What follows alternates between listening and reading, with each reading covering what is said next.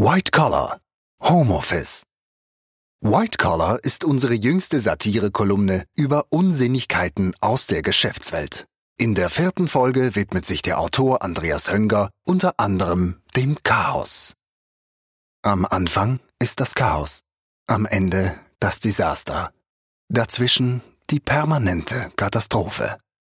Ulrich Erkenbrecht nach dem zweiten Hauptsatz der Thermodynamik leben wir in einem Universum, das beständig zur maximalen Unordnung strebt. Geschlossene Systeme werden immer unstrukturierter und unorganisierter, bis sie in homogener Monotonie ankommen und dort den finalen Stillstand finden.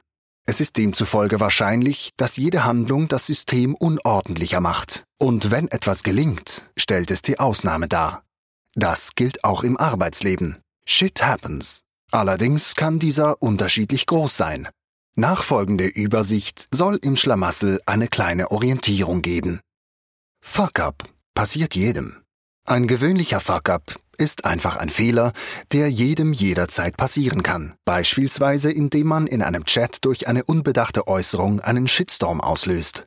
Fuck-ups gehören zum menschlichen Leben und sind meist unvermeidbar. Auch wenn Fuck-Up-Events und Nights etwas mehr Stil in das Scheitern bringen wollen. Snafu. Die Katastrophe als Normalzustand. Snafu hat sich in der Business-Sprache für Situation Normal, All Fucked Up etabliert. Es bedeutet, dass es keine besonderen Vorkommnisse gibt, außer dass alles eine einzige Katastrophe ist. Es beschreibt eigentlich den heutigen normalen Büroalltag und das tägliche Leben. So kann man noch lange weitermachen. Charlie Foxtrot. Das herbeigeführte Desaster. In einer höflichen Unterhaltung kann die Abkürzung des NATO-Alphabets Charlie Foxtrot verwendet werden, der für das derbere Clusterfuck steht. Dabei handelt es sich um einen militärischen Ausdruck, der misslungene Operationen bezeichnet, wie etwa den Vietnamkrieg, bei denen zu viel Eichenlaub mit zu wenig Ahnung einen Schlamassel verursachen. Cluster kommt von dem militärischen Eichenblatt-Ehrenabzeichen Oak Leaf Cluster. Für einen Clusterfuck braucht es eine große Vision von Leuten, die das ganz große Bild vor sich haben, sich selbst komplett überschätzen und über Macht und Ansehen verfügen. Jeder, der daran seine Zweifel äußert, ist einer, der das ganz große Bild eben nicht sieht. Einer, der nicht in Möglichkeiten, sondern in Problemen denkt. Obwohl eigentlich allen klar ist, dass die Vision Blödsinn ist. Als 1998 beim Zusammenschluss von Daimler und Chrysler von einer Hochzeit im Himmel die Rede war und der Schaffung einer Welt AG, hätten schon aufgrund des Pathos die Alarmglocken läuten müssen. Eine Firma, die Statussymbole herstellt und ein Autobauer für die Massen passen schlecht zusammen.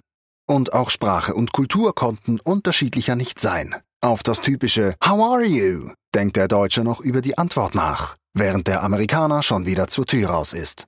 2007 kam es zur Scheidung. Gemäß McKinsey waren durch das Abenteuer 74 Milliarden Dollar vernichtet worden.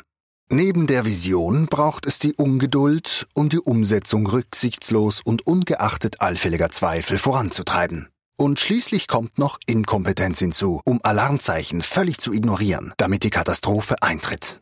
Das war zu Beginn der Subprime-Krise der Fall, als Jimmy Kane, der frühere CEO von Bear Stearns, für zehn Tage ohne E-Mail-Zugang und ohne Handy unerreichbar an einem Bridge-Turnier teilnahm, während seine Firma kollabierte und zum weltweiten Desaster beitrug.